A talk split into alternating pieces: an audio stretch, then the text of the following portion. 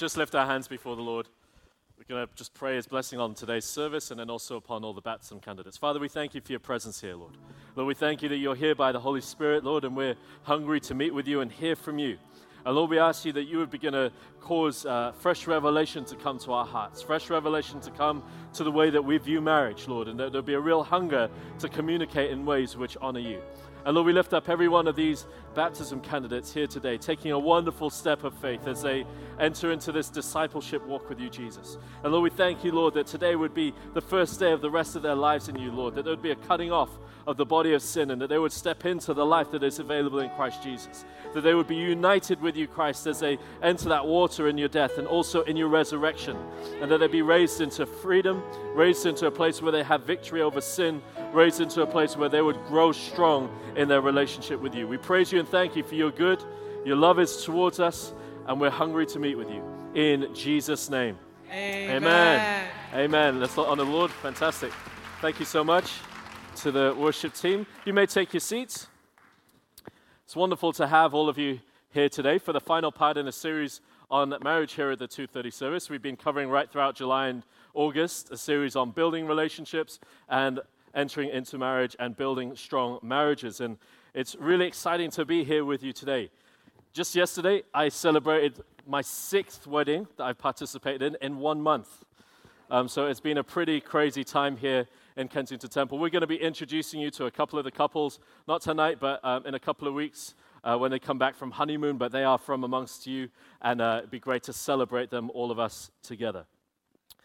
Um, Thanks also for all of your feedback when it comes to this topic. A lot of you have been blessed and uh, been letting us know about how this has spoken into various a- areas and stages of your relational development. And please do keep letting us know other areas that you'd like to hear from us on, any topics you're interested in, anything that you really would want to uh, hear ministered on, because it's really important to us that we're ministering to you at your point of need um, in the context of bringing healthy doctrine and a, and a diet of the word here. So, we're going to be looking at the topic of communication within marriage. And I don't know how many of you are willing to be honest today, but when I hear that uh, title, Communication Within Marriage, sometimes it's easy to recognize that we're not always great at communication. Unless any of you wants to say that you're the rela- uh, communication ninja in this place today. But all of us know there's been opportunities that we've had where difficult conversations haven't really gone the way we'd anticipated. And actually, the whole thing blows up, and we end up in a place of needing to ask forgiveness and also extend forgiveness. And if you're here today and that's you, well, I hope that all of us can gain some wisdom from the Word of God as we come together. And if you're single here today, which I'm conscious there is a portion of you that are, before you check out mentally, consider this that you can sow into your marriage today by learning how to communicate, by reviewing how you communicate. One of the biggest blessings that I had before I got married was to have a healthy relationship with the church, to have different people on a personal level who I had communication and conversations with, and then also in speaking with you on a regular basis. So, over the course of 10 years, built up some good communication skills. So, hopefully, now Rebecca enjoys when I talk with her. Um, You'll have to ask her afterwards. But I'm sure she thinks that it's a blessing of, of sorts. So today, I really want to outline some principles, some values which will call us higher in the area of communication. I think one of the biggest challenges we have when it comes to communication is our, our pool of resource has been family, has been broken relationships prior to getting married or in the pursuit of marriage, has even been uh, difficulties with friendships, which have led us to some negative patterns when it comes to communication. But I really believe that God has something to speak into all of these areas. And if we can lay hold of these principles and continue to be challenged by them, we'll be called higher in our communication with one another within the context of marriage. Now, communication is a gift by which we convey ourselves or step into a genuine relationship. It's very easy to have friendships and relationships which operate at the superficial level. Just one friend recently was reflecting on people who go out to clubs and make friends there. But it's around a very simple sort of scenario. You get drunk, you get high, you dance, and tell the stories of what happened the next time you see each other. But going deeper, beginning to build a relationship where you show yourself and reveal yourself, That's part of the challenge that we're talking about, and its expression is certainly needed within the context of marriage. Communication is also a gift by which we can reveal the delight that God has placed within us, all of the qualities, characteristics, who we are, and who He is through us. And today, if, today, if you find yourself in a place of broken relationship, you might find that there's a big gulf between you and your partner. Communication is a, the route back to wholeness learning to share the life of Christ with one another, learning to speak the word of Christ into each other's life, learning to edify one another will help you take that journey back. And it's not just going to be a quick fix. Please don't think that anything that you take here today and just, I'm going to try it once and it's going to work. It's not going to work the first time. It's going to work as you disciplinedly put it into practice, walk it out on a daily basis, and start to see transformation in your life. Now, there's some books that I can recommend now, and if you want to catch the titles from me later, please come and see me. But there's a great book called Crucial Conversations, followed by Crucial Confrontations. There's a book called Boundaries in Marriage by Dr. Cloud.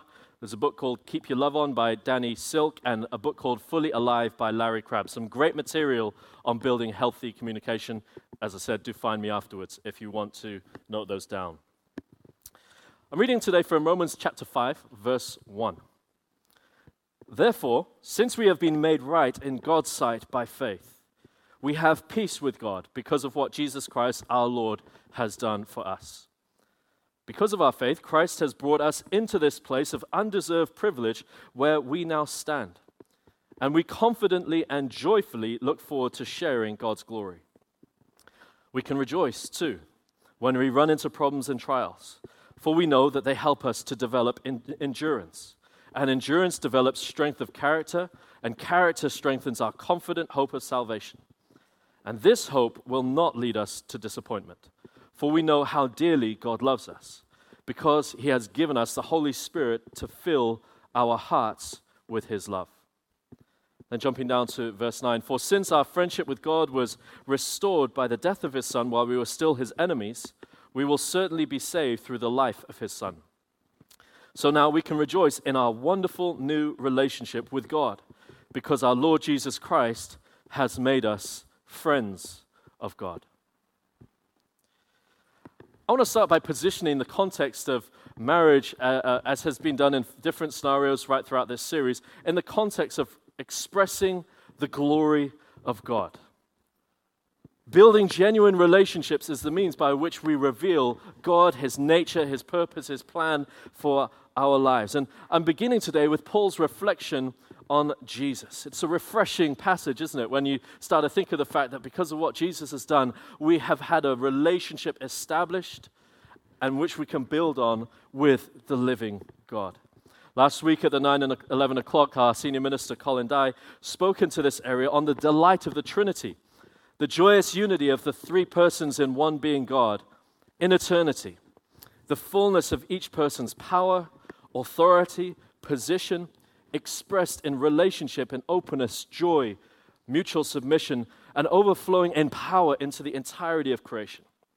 Everything that we see around us is made for the purpose of revealing, enjoying, and exploring this relationship that we can have with the living God. We see here God's passionate desire to walk in relationship. What else would prompt him to reveal the plan of salvation for humanity through the work of undoing Adam's sin? This is where we see God and his hunger to, be, to know and be known by us compelling Jesus to break the walls of sin that separate us from him through his death upon the cross. We have been made friends with God. And today we find ourselves in the period between the cross and the resurrection of all things, when this broken world and broken people are going to be made perfect again in the future. But today we find ourselves seeking to extend his kingdom and called to extend his kingdom by calling people to enjoy the fullness of life through reconciliation and friendship with God. Now, this sacrificial, love motivated, Father revealing, all sufficient gift is the heart of Jesus' life for us. The life in abundance that he comes to bless us with. The privilege of walking with God the Father, enjoying His peace, enjoying His love, enjoying His joy. And it's here that we see what the plan of God is that we would know the heart of God. If ever you read Scripture, if ever we were to understand the, the depth of, of Christ's love for us, Scripture always brings us back to the, the action of the cross. It always brings us back to say, this is what love looks like, that Jesus gave his life on the cross for us. But was it just to deal with our sin? No, a very significant part of it was to deal with our sin, but it was to bring us back into correct relationship with God. It was so that God could take up residence in our hearts again and walk with us every single moment of every single day. This, knowing God, it's not the promise of a blessed life. I know that sometimes you come into a church and think that being a Christian, the way that you show best that you're a Christian is you're blessed. You have the best suit, the best dress, the best haircut, the best watch, the best car, all of these things. That's nothing to do with the Christian life. It is part of some of the ways that God might choose to uh, bless individuals. But the reality is, in the trial, in the tribulation, in the difficulties that we face, we might know God. And that's the greatest blessing of all. And the Father wants us to know that this is the pearl of great wealth. There's a parable that Jesus speaks where he says, A man finds a pearl of great wealth and he sells everything he has to buy it because he realizes its value. Us being able to walk in relationship with God is the fullest expression of the wisdom of God, walking in the fear of the Lord.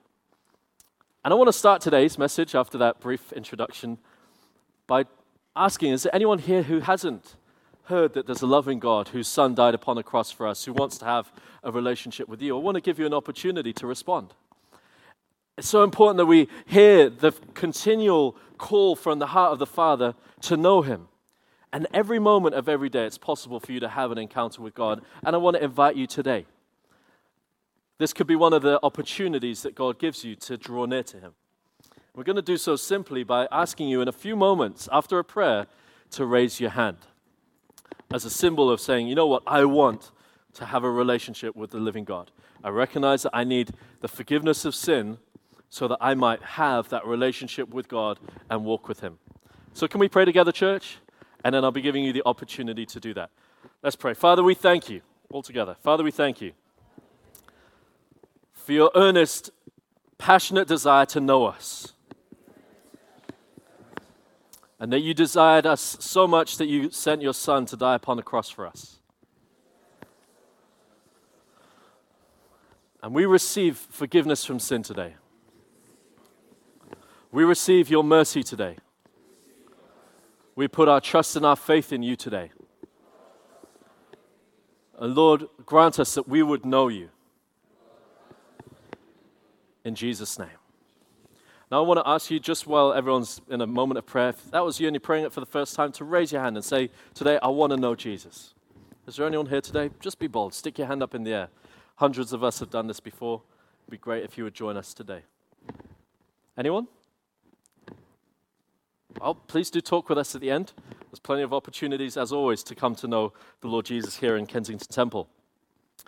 But building on this, the, the idea that God has revealed to us his passion for relationship, his hunger for relationship, his desire to reveal himself, and for us to enter into the benefit of knowing God through worshiping him, we also have a great privilege. And the great privilege is not to just be a Christian that somehow clings on until the end of days, and maybe if we might get lucky, we might just make it. That's not what the Lord invites us to. The Lord invites us to something much more profound. With unveiled face, that we would behold the glory of the Lord and be transformed into the same image from one degree of glory to another. For this comes from the Lord who is the Spirit. That's in 2 Corinthians 3, verse 19. Or said another way, we're called to become like Jesus. Not just something that we nod, ahead, uh, nod our heads with in church, yes, yes, I should become like Jesus. But really, in the expression of our life, in the expression of the way we engage with people, in the expression of the way that we love people, that people see Jesus in us. Jesus said this Truly, truly, I say to you, the Son can do nothing of his own accord, but only what he sees the Father doing. For whatever the Father does, that the Son does likewise. Jesus, in the fullness of his life, revealed the Father to us. He revealed the relationship that he had with God to us. Could it be that through the way we communicate with and relate with one another in our imitation of Christ, have the opportunity to reveal this great relationship ourselves? Is it possible that we could learn to show people the love of God and in that way bring glory to God? Could we discover our real purpose here in communication and in the context of marriage as we're focusing on today? Is it possible that everything, our career, our life, uh, our life message, our families, all fit within this overarching story to reveal the heart of God in relationship? And marriage is a key place where this can be fulfilled. The plan of God is expressed through the mystery and delight of humanity walking in the deepest union of man and woman. And today I want to encourage you to lift your expectation of marriage. There are so many people that just like, I don't know if I'm ever going to be married because I don't want to get divorced. I don't want to get hurt. I don't want to be a, a mess or make a mess. I'm just going to keep myself isolated and alone or maybe you're in marriage and you're like, yeah, the ball and chain, you know, that whole thing. What about marriage as a place where you can flourish? Marriage is a place where your partner can flourish. Marriage is a place where life overflows into kids and also into the people that you're ministering to on a daily basis. What about a marriage which brings glory to God? That's what we're all here today with in our hearts. I want to hold marriage high as something that is created and given by God for the purpose of giving Him glory. And I realize at the same time as saying that, that potentially some of you might hear that I'm not including you at this present point in time. Maybe you're a never married single, or maybe you're a divorced single, or maybe you have same sex attractions and are trying to figure out how to earnestly honor God in your walk. Those who know me know that I would never seek to alienate anyone. I love God created individuals. It's important to point to this. A friend posted this on Facebook recently. It's not a crime to want intimacy. The crime is not knowing that you can have all of that in God. And this is a starting place, whatever status you find yourself in, whatever place you find yourself in, that you can have all that you seek for in terms of intimacy in walking in relationship with the living God. The truth is that in no way has God robbed you by allowing you to be in this present situation and season of your life. His purpose for you is immeasurable, and it is possible to experience the most profound of relationships with God in a way that fulfills you deeply and enables you to reveal something profound about His loving nature in the way that you relate to those around you. So if you are single or were married and no longer are, Keep seeking, keep pressing in, keep bearing in mind that there is a place for you in, revel- in the revelation of God. And bear in mind some of the things I'm also about to say. When we think about how God made us, we always come to the same conclusions in, uh, in terms of humanity and then in terms of our gender. As humans, we are spiritual, physical, emotional, intellectual beings. And the priority of all of these different expressions of our humanity is the spiritual connection. It is that connection with the living God, it's walking in relationship with the living God. Said another way, God is first and preeminent in all things, especially once you've made the decision to make him your Lord and Savior. But that spiritual dynamic, that walk with God, that knowledge of God, that knowing God, is indelibly linked to you and your life in the body.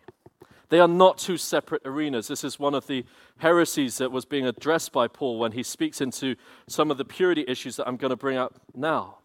This God whom we walk with, whom we now worship, calls for us to love him and walk in holiness and righteousness in our physical, emotional, intellectual expressions of our humanity. Or to say it a different way, because we love him, we practice that with our mind, our soul, and our body.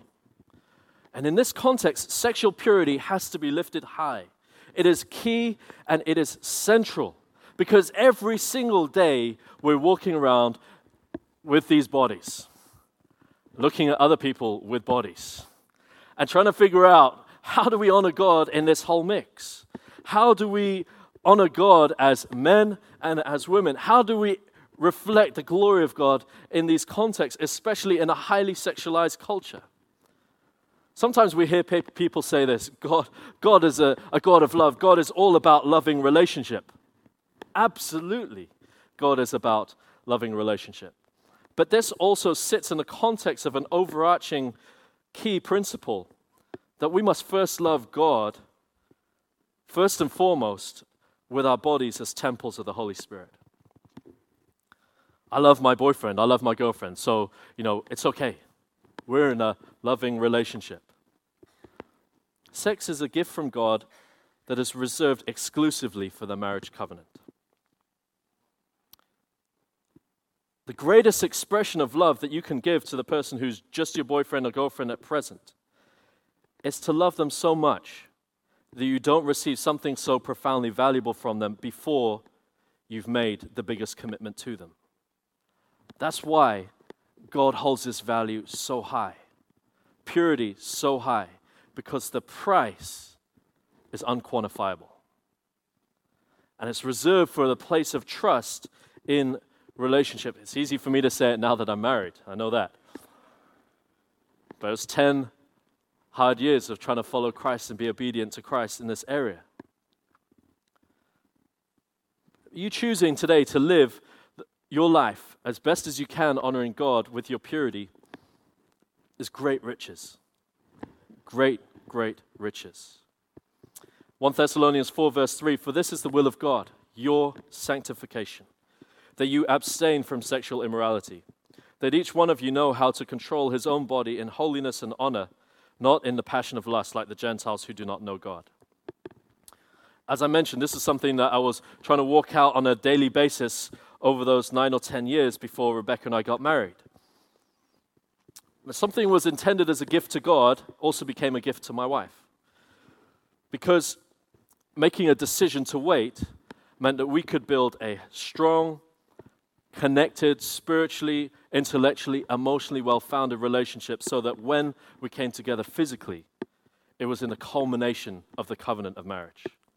And today I have a trust with Rebecca that I could not buy, that really helps us stay close and united in the call of God upon our lives. And in this context, please don't think that marriage is the solution to your sexual temptation. Heaven, no, it's not as much as it would be good to be. You'll still have to fight the same battles the choices to bounce your eyes, the choices to honor the one that you've given your life to, the choices to keep yourself pure from the world while seeking to honor your wife. This is something you need to take care of today, wherever you're at, not waiting until that day and then I'll take care of things. It's a discipline that you build into your life on a daily basis because it's for the glory of God. Okay? So we are spiritual, emotional, intellectual, physical beings, and I'm going to explore a little bit about, more about the intellectual and emotional a little bit later on. But we're also male and female, man and woman. I know that you know that in the world today, these words are increasingly becoming blurred. In, in the Nordic countries, they're coming up with words which are non sex related. They just say, This is my person, or an equivalent word. Not my son or daughter, this is my person. When they get old enough, then they'll decide are they a man or a woman? It's the kind of world that we live in where this whole issue of gender is really becoming twisted in ways which are outside of the simple revelation of biology. Look at your body. We can do all kinds of things with, with surgery, but the body that we have is an expression of that which has been given to us by God in terms of our spirituality, emotional, emotionality, intellectuality, and so on. And we're called to honor God with our masculinity and femininity. Now, I know that those two words have all kinds of connotations depending on what kind of church context you grew up in. But God infuses these two words with fresh meaning. It's so important that when we're looking at the marriage relationship that we remember that, we're talking about a, a Christian, a Christ-centered marriage, a threefold cord which is not easily broken. And we have to look to God and his revelation on men and women to understand how we can fully function as a married couple for his glory. And so when we say masculine and feminine, we're not talking about Superman and Lois Lane. We're not talking about the super strong, typical guy, strong and silent, and then the woman that's like, oh, it's got such big muscles. That's not what we're talking about here. We're not talking about a caricatured Hollywood view of what man or masculine and woman or feminine looks like. Neither are we looking at a, a traditional role that's often preached in churches. And you must live according to this traditional role in order to honor God. Neither are we talking about a feminist agenda a, of equality in all respects. See, when we talk about walking in our identity as man and woman, it's because there is aspects of the nature of God that we're called to reveal through the way that we relate. We'll often hear people say things in today's world like, we are of equal value. Yes, I 100% agree with you. We are of equal responsibility. Yes, I absolutely 100% agree with you. We're of equal contribution. Yes, you have places to bring contribution equally. We're of equal status. Yes, man and woman are humanity. There is not man and woman, it's man and woman created under God. But it's really dissatisfactory when we look at it as you've just got different roles, different responsibilities. You know, Rebecca's going to disagree with me after this, after I say this from the platform, but it's on record, sweetheart. I'm sorry. But in our house, I will normally do a lot of the cooking because I love the barbecue outside and I get out there, even if it's raining, and I'm grilling away. And I'll normally do a lot of the washing up because we've got a dishwasher. And I'll normally do a lot of the laundry because all you have to do is chuck it in and press on. And I'll do all of the tidying because I like things to be in order. I'll never say that I do the cleaning because I can't see dirt. It just doesn't register. As long as things are tidy, it's all good. I do those things because I enjoy serving my wife and also because they need to get done. But I'm not approaching this from the perspective that this is Rebecca's role because she's a, a pastor's wife. No. I would much rather free Rebecca to be able to do things which she needs to get done as an expression of the gifts that God has put in her life.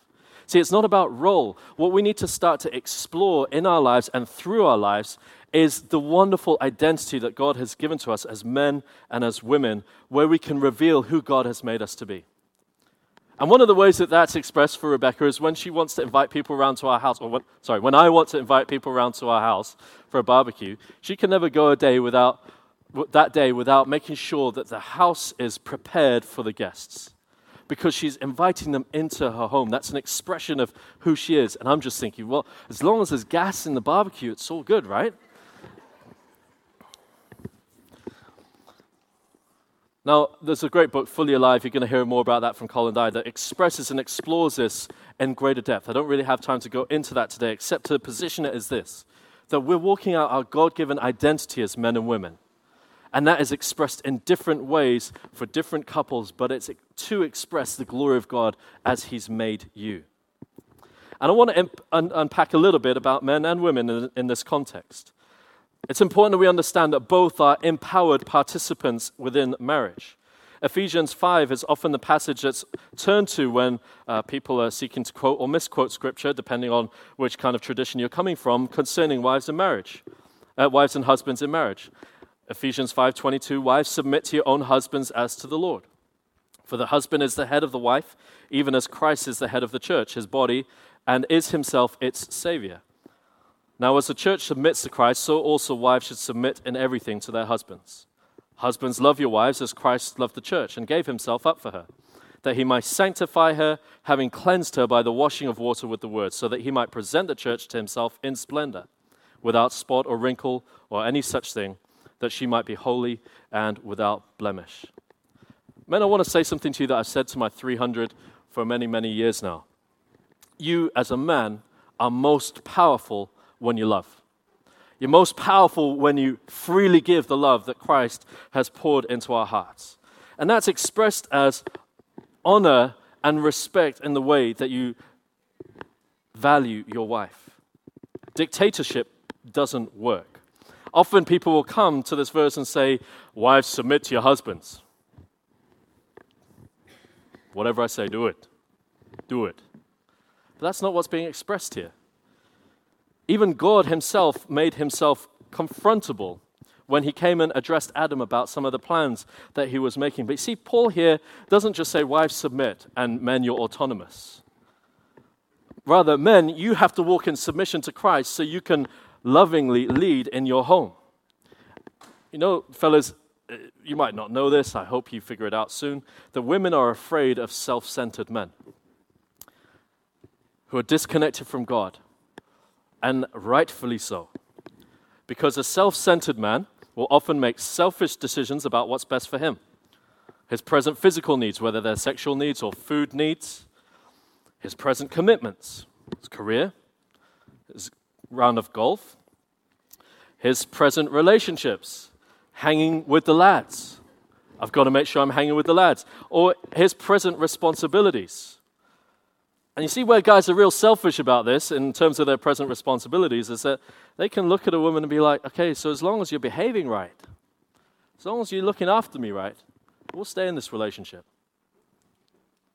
And there's this fear climate of, yeah, okay, I need to make sure I do that in order to keep my man happy. That's disrespectful, fellas, at the very least. See, women are liberated, fellas, when they see a man who seeks to honor God, leaning in, connecting, loving God. They might not be perfect, they certainly won't be right all the time. Remember that, remember that guys. You certainly won't be right all the time, but you can be right some of the times. Um, and a woman can get behind that, a wife can get behind that and really build trust and walk in freedom with a guy that walks like that.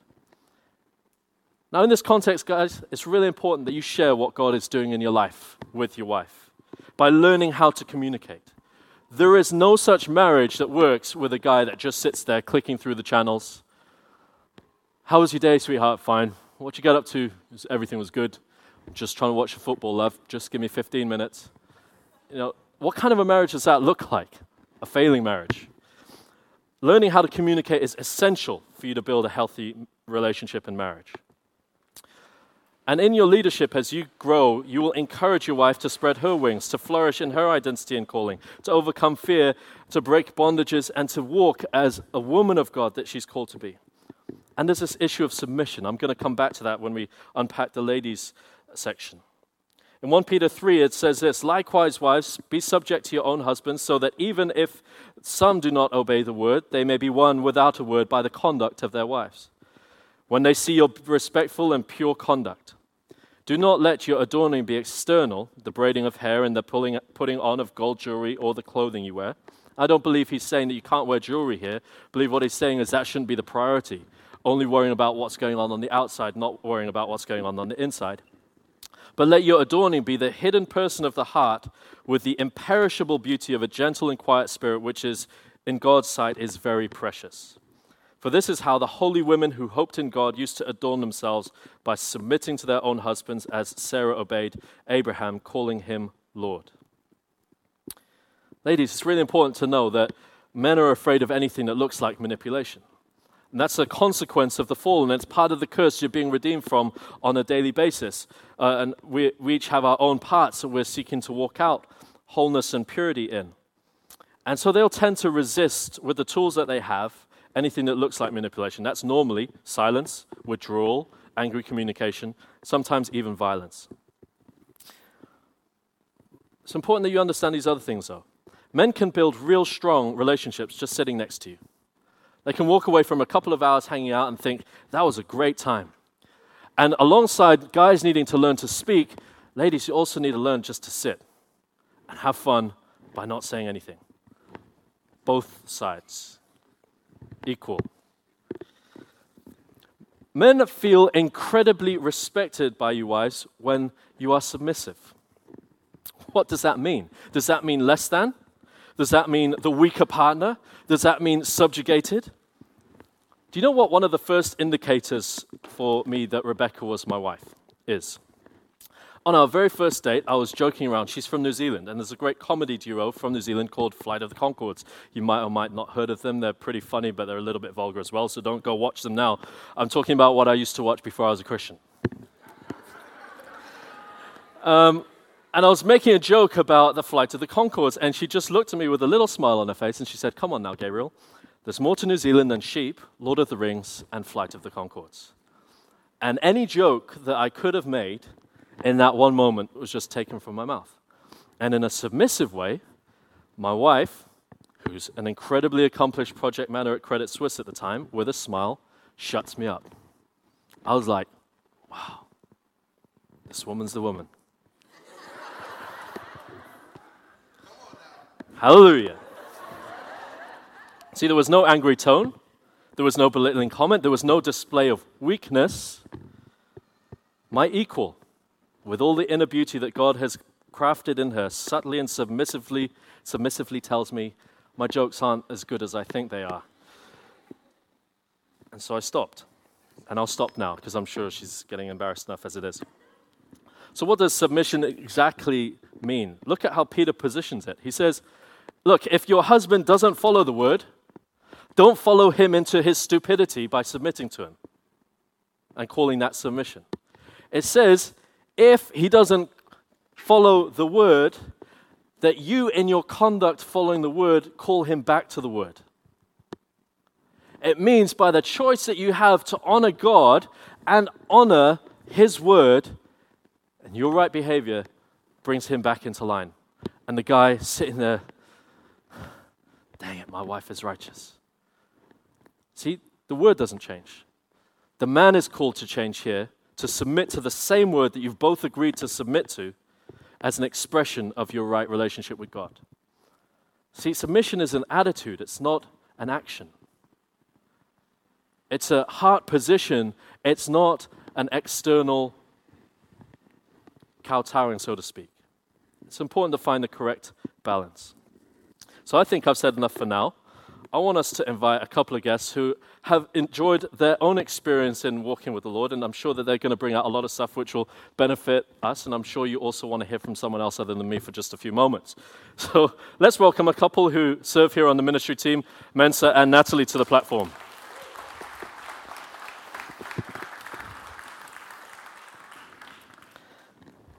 Now, Natalie is Tottenham Hotspur fan, so she got the blue mic. And Mensa is an Arsenal fan, so he got the red mic. There's differences within marriage already. What's going on here?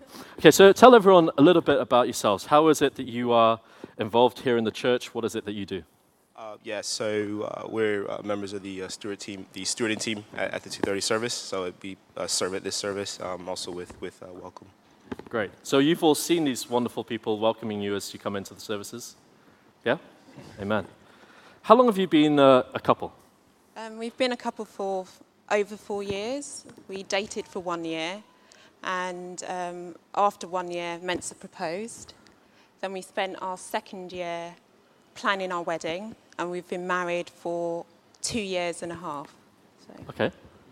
Fantastic. And how long have you been practicing Christians? Um, my walk has been as long as our relationship, so four and a half years. So you came to Christ pretty much at the same time that you met Mensa? Yeah, we were friends before, and we used to talk on the phone for le- a length of time. And I expressed that um, I had a void because my mother had passed away. And I said to him, I'm going to um, attend a Buddhist meeting. And he quite quickly spoke about his faith and um, invited me to church. And yeah, since Okay. then. Um, yeah, since since since my teenage years, um, and uh, I got but I got baptized when I moved to London in 2007. Uh, I got baptized here at KT, and uh, then began to walk a lot closer to God. So Great. Can I just check? Can all of you hear them clearly? All of you can hear Natalie and hear? Yeah. Great. Fantastic. Okay, so what prompted you to move towards marriage? Because in this day and age, it's quite a, a significant step. yeah, um, I mean when we uh, I guess when we initially became friends, I mean I don't think marriage was on our minds, and um, I think when we then started dating and you know spending time with one another, getting to know one another on a deeper level. Um, I guess for myself, I began to have desires for marriage at that point. point, and um, and was started to think more about marriage. And I think you know it probably came out of us just spending a lot of time together, seeing how the other person was, and realizing that there was a deep relationship there, and that we wanted it to be more significant and something lifelong. Okay, yeah. great. So I spoke a little bit earlier about spiritual, emotional, and intellectual, physical connection. Talk to us a little bit about some of the areas where you've prioritized this in your life. For example, with abstinence, how did, how did that work? Yeah, um, like so, uh, so when um, uh, you know probably well quite early in our relationship, that was something that I think the Lord challenged us on, and that was something that we struggled with in terms of sexual purity. Um, but I think through well, through the Holy Spirit and you know through a word that, that we heard here at KT, um, I think Actually, you were preaching. To say yeah, yeah, that, she'll, she'll, she'll talk about that, but that re, you know really challenged us, and the Holy Spirit really kind of took hold of us and really set us on a different path. Um, I don't know, I mean, Nat can talk a bit more and about during that particular sermon, um, Gabriel set a challenge. He spoke about um, sexual purity, but he said, in your relationship that you're currently in, you may be having a sexual relationship with them, and you're in love, and but how would your relationship be if you remove that element? Would you still have be able to have a conversation with them? Can you still connect with them? And I thought I knew him quite well because we were friends before we um, had a relationship. So I thought, actually, do I know you as well as I think I do? Would we be able to still connect on another level? Are we spiritually connected? I know we have um, a connection um, intimately, but how would our relationship look if we remove that? Are we honouring God at present? Are we honouring each other? So, what did you learn about the challenge of purity during that time? Because you practiced purity from that point up until you got yeah. married. Yeah, I mean, I, oh, so, um, so yeah, I, I, think what, what we learned, well, you know, we we try to, uh, you, you know, we learn how to trust God, and that can be a bit daunting when um, you think you've got everything figured out. And it's very difficult when you have something that you really like and you really enjoy, a person that you really enjoy being with, and you just kind of give that over to God and say, actually, God, you deal with everything. I'm putting everything in your hands. And for me, that wasn't a very easy thing to do. Um, but I think when we did that, um, it set a tone in our relationship, I think, that lasted into our marriage because we decided to operate under. Under the you know well under the direction of God, and so that became kind of the you know the manifesto of our marriage in the sense that God is leading us um, and He's holding us together. Um, but we practiced allowing Him to lead us before we you know be, before we actually got married. Okay. Yeah. Great. And uh, so you made that decision, that adjustment. You moved mm-hmm. away and started practicing abstinence. That obviously meant you had to figure out ways to communicate in other areas. Yeah. For example, your careers. How did you learn how to encourage each other in your career or in your personal lives in that stage of getting to know each other? Within our personal life, we had to make adjustments. Um, the time that we spent together, um, obstacles such as as a couple, we had many weddings to attend. So how did we take away the temptation? Um, a lot of weddings these days are destination weddings, so as a couple abstaining, um, do we still stay in the same hotel room? Do we both go, go together? Do we not go? Does one go and the other one stays at home? There were many challenges, but throughout all our challenges, we had to communicate and speak honestly and open about it. Um, it we were encouraged to tell our friends so that they can also support us um, our close friends. So. And then, did you learn how to communicate in, in other areas, other yeah, arenas? so I mean, for me, um, well, you know, I, I, well, I do, and I did at the time really love her. So, you know, I was thinking, well, how can I, you know, I really, I really want to show her how much I love her. So I had to learn, I had to learn new avenues to do that. So, either you know, buying her flowers a lot, or you know, it's like lots of flowers. um, Compensation. um, you know, planning dates, so, you know, you know, going out on dates, doing things together, mm. just like talking, like mm. sitting down and just finding ways to express yourself verbally about how you feel. Um, and so I think by developing those, uh, by developing those areas, I think we, you know, that was stuff that we could bring into our marriage as well. Is we have, there's different ways that we can communicate. We're not just dependent on one way, but there's a lot of different things that we can do together. Okay, so, so let's let's talk about this. As you can hear, we've got one American, one English uh, woman. You've got a man, a woman got a guy who's probably typically quite reserved and uh, not forthcoming about what he wants to say, and a lady who's probably quite comfortable with speaking. How, did, how have you learned to um, balance out your and accommodate those differences mm. within your marriage? Mm. with time and patience, for example, I would come in from work and say, Mensa, how's your day? And he would say, fine. I would pause and then ramble on and talk about my day in great detail. And then he will kind of look downtrodden as if I've spoken over him. But I have asked, how is, you, how is his day? And he's given me a response. But I've learned that I have to be patient and just ask leading questions to gain a response out of him. Yeah, but also I had to be bold enough to actually communicate to her how I was feeling. So I had to actually tell her that, you know, when I come in, if I'm had a really long day, sometimes I'm just a bit slow to get going. So if you just be patient with me, give me some time, I'll, I'll start to open up. And she didn't, she, she, she kind of heard that and she was like, okay, I get that.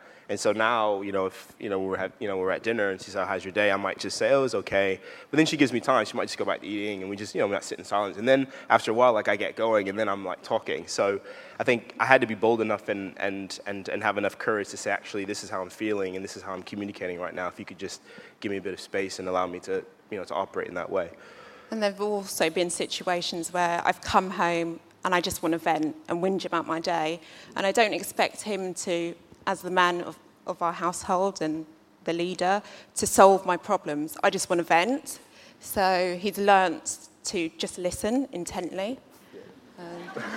but also, but also, um, um, you, you have to be, you know, you have to be prepared to listen. Um, so if you ask your wife a question or you, know, you ask you know, you know, someone a question, you have to be ready to, to hear what they have to say. So you can't kind of ask a question and then check out and go do something else. Mm. Um, and you know, my, my wife, you know, if, if I ask her how her day is going, I'm getting everything. um, I'm getting, you know, her day, her neighbor's day. So I've got to be ready. And no, it's honestly. but you know, I've, I've, I've got to be open and attentive to, you know, you, you know, to do that. Because even if it's not about her, she, she's expecting me to listen to her and, and, and listen attentively. So. One, one final, brilliant. One final question. Um, with regards to spiritual stuff, how, how do you make that work? You, are both career people, you've got a lot on. How do you keep God at the center of what you're trying to do in your communication? Um, we're encouraged in so many different ways. We're encouraged whilst serving the church. Um, also, there's so many different resources here. We've got Living Free, we've got Mastering Leadership 1 and 2.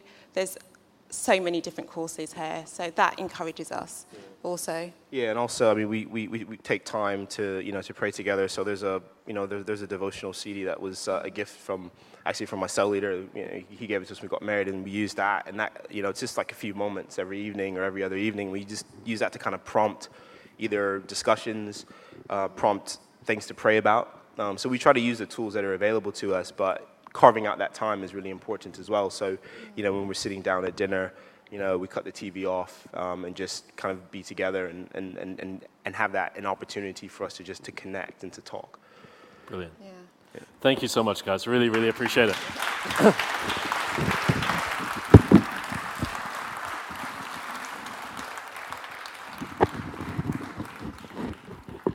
getting a little bit too comfortable there. The mic's gone haywire. Okay, were you blessed by that?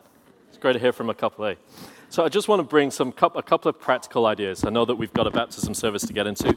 So if you just give me four minutes, I'll just round out this sermon with some practical adjustments we can make to our mar- marriages or relationships to go deeper.